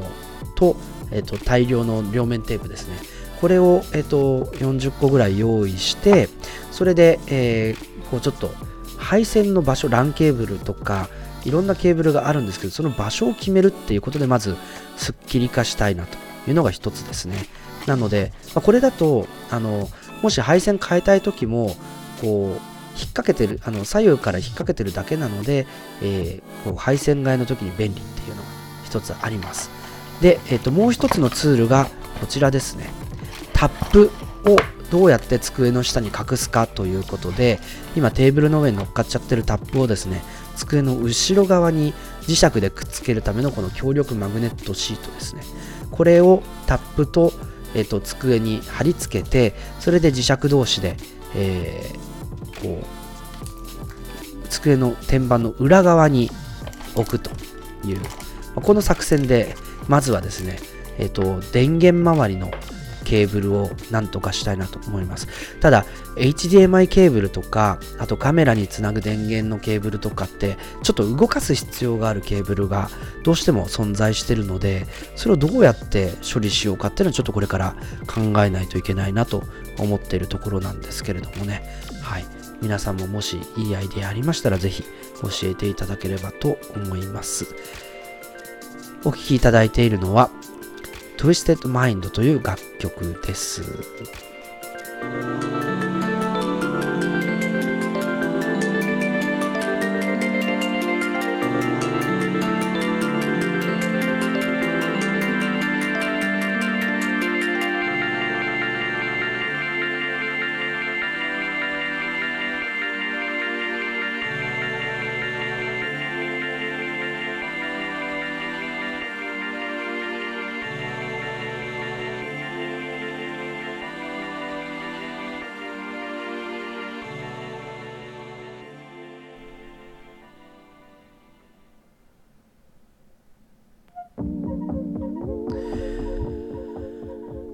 はい、えー、そうですね、スッキリデスクは GO 安藤さん、安藤さんですね。はい。えっ、ー、と、峯岸さん、電源ケーブルと信号ケーブルを束ねるのはやめた方がというんですけど、そうなんですよ。あのなので逆にさっきの、えー、なんか1本ずつケーブルを通す形の、えっ、ー、と、なんというか、ケーブルホルダーというか、あの、なんていうんですかね、ケーブルのこう整理するためのツールを買ったっていうのがあります。なのであの電源なるべくこうそこに1本ずつケーブルを通してどうしても見えちゃう部分はまっすぐこう複数本そうそう岡本さんおっしゃる通りあの複数本揃える。で、えー、曲げるとこは曲げる。だ見えてても綺麗っていうのをやっぱり目指す必要があるのかなというふうに思っているので、まあ、ちょっとそれをですねあのなんとかあの実現したいなと思いますので写真に撮って恥ずかしくないところが目標ですね。まずは。はい。やっていきたいと思いますけれども根岸さんも再び、えー、テーブルタップ周りあケーブルテーブルタップ周りはケーブルボックスがいいですよね。そう。でボックスもできればこの机の下に隠すみたいなことをしたいと思うので、まあ、これもちょっとあの次は100均でカゴ買ってきてそれを天板の後ろにするとかですね、まあ、そういった形にしてみるのいいかなと思ったりしてます。えー、島さん、私も部屋の真ん中に机を置いているので配線が視界に入るたびに泣いてます。いや、ほんとそうなんですよ、僕もね。机を配置が、この配置が嫌だったのは、ケーブルが見えちゃうのが嫌だったんで、じゃあ見せるようにしようっていう、まあ、そこのチャレンジですね。はい、これはちょっと近いうちやりたいと思っておりますけれども、えー、最後の話題はですね、iPad で超ワイドということですけれどもね、ケーススタディのコーナーはいつも iPhone のケースをやってたんですけど、今日はちょっとですね、まだ iPhone の、なんというか、ケース、なかなかケース探しも難航しておりまして、結局何がいいんじゃいという話と、あの、ちょっとまだ買い集めに行くような段階になかったので、ちょっとこれは一旦裸族のまま置いとこうとで、えー、今日ちょっとご紹介したいのはですね iPad Pro とか iPad Air と MacBook Air を組み合わせてっていうセットを、まあ、大学で推奨したよって話をしたんですけどあの普段 iPad は iPad として使う Mac は Mac として使うじゃない時にどうするかっていうことで一つ提案したいのが超ワイドディスプレイですね。で、えー、ご存知の通り iPad はサイドカーという機能で Mac のサブディスプレイとして、えー、マルチディスプレイとして設定することができる仕組みになっていましたよね。で、えー、そのなんだろう。まあ、なんて言うんだろうな。このうまくこう連携させることによって正面 Mac とキーボード。で右側にそのままこう傾けたりしないでまっすぐ平面を続けて右側ないし左側にこう、えー、iPad エアなりプロなりを置いて、で、それで、えっ、ー、と、一続きのディスプレイ的に扱ってしまおうぜっていうのが iPad の超ワイドディスプレイですね。だからそのためには、あの、もちろんスマートキーボードフォリオでもいいんですけれども、マジックキーボードの方が、なんか角度の調整とかが意外と、あの、MacBook ののディスプレイと合わせやすかったりするので、まあ、そっちかなということですね。で、サイドカーということで、でも一つ問題があるのはサイドカーを設定する場合ってそのマジックキーボードの自体についてるところに挿すと電源の供給しかされなくてで本体と、えー、のディスプレイは無線 LAN 経由になってしまうんですよね。で、えー、なのであのちょっとこう若干邪魔なんですけど Mac と、えー、この iPad 自体は本体のあの USB-C ポートに挿さないと電源と、えー、映像信号が USB 経由で飛ばないとあのいかないということが注意が必要なんですけれども。で単なるこう超ワイドディスプレイと違うのは独立したディスプレイなのでアプリを全画面表示した時の、えーした状態で切り替えることができることですね。だからこうバラバラに並べるんじゃなくてどっちのディスプレイにも全画面表示をして2つのアプリを同時に使うみたいな。例えば正面はあ僕は Ulysses とか今日ご紹介した Notion みたいな、えーと、編集するアプリを正面に置いて右側にあにはあのなんというかえー、まあブラウザであるとか Slack であるとかメッセンジャーであるとか、まあ、ちょっとサブで使うようなコミュニケーションで使うようなアプリを置いとくとかですねあとカレンダーとかあ Evernote とかあそういったあの本当にこう横目でチラチラ見る方がいい類のアプリケーションはそっちに置いとくと。で、メインの作業は正面に全画面表示みたいな使い方にすると、なんかその全画面表示2つっていう状態が、なんかあのそんなにこうガチャガチャいろんなアプリが目に入ってこなくて気が散らないけども機能的に使えるっていうことでなんか超ワイドディスプレイ1枚置くよりもなんか結構効率化できていいなというふうに思ったりしているので、えもし iPad がある方はちょっとモバイル環境にも対応できる、えサイドカーを使ったマルチディスプレイ環境ぜひですね試してみていただければなと思っております。はい、えー、ということでですね、はあ、今日はもうちょっと早く終えるつもりが長くなっちゃったけども、えー、全プログラム終了でございます。はい。コメントですね。えー、岡本さん、背面の見える配置で美しくすれば気分が上がるということですね。なるほど。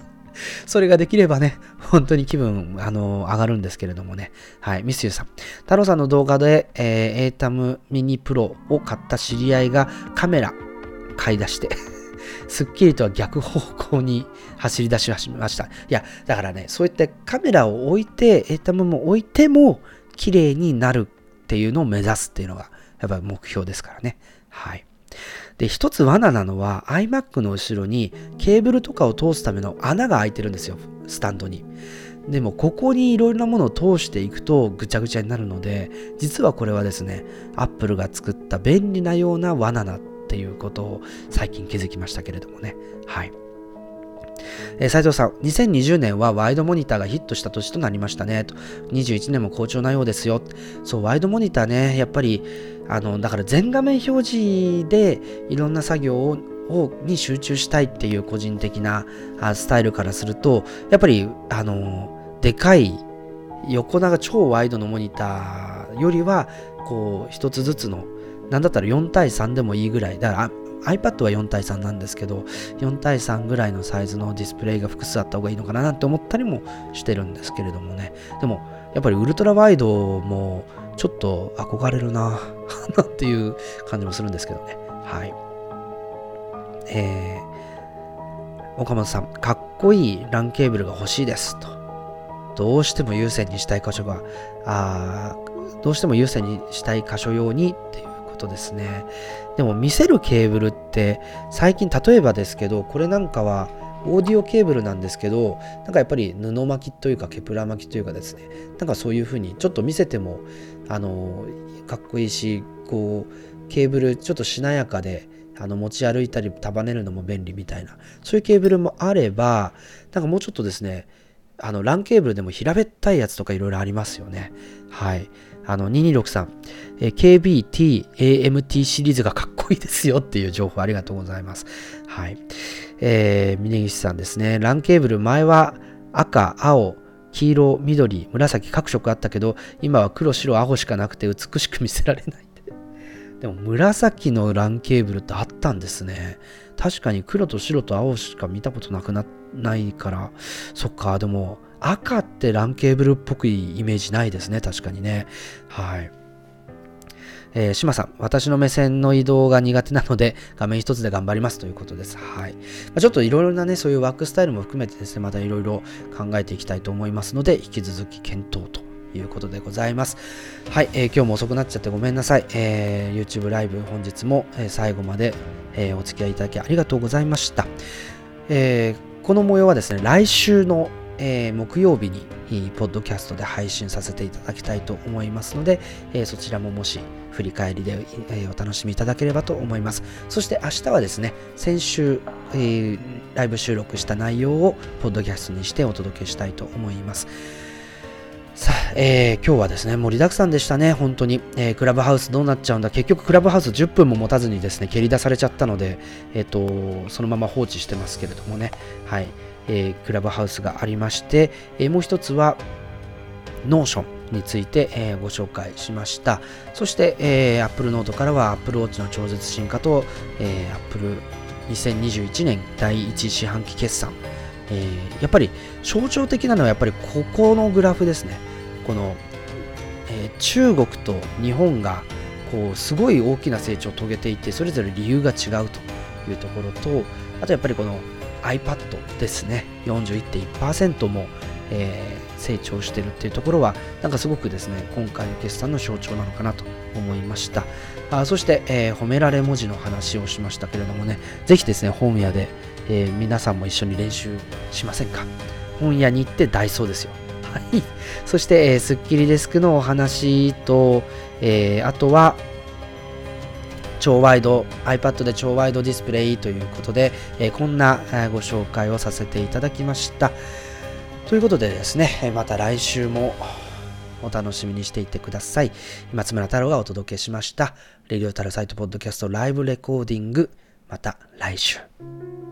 最後の楽曲はこちらになります。どちらだ？はい。マイ・ウェディングという楽曲、ピアノのですね、演奏でお届けしたいと思います。誰のウェディングじゃという話なんですけれどもね、えー、まだまだこれからまた花粉のシーズン大変になって、花粉で配信休みますなんてこともですね、僕だったらありえます。ぐらい花粉症なんですけれども、あのまあ皆さんもぜひですね予防まあマスクをこまめにしてるのでもしかしたらその辺症状和らぐ可能性もあると期待もしつつですね、えー、ダメだったらごめんなさいということで、えー、それでは皆さんおやすみなさい。松村太郎でした。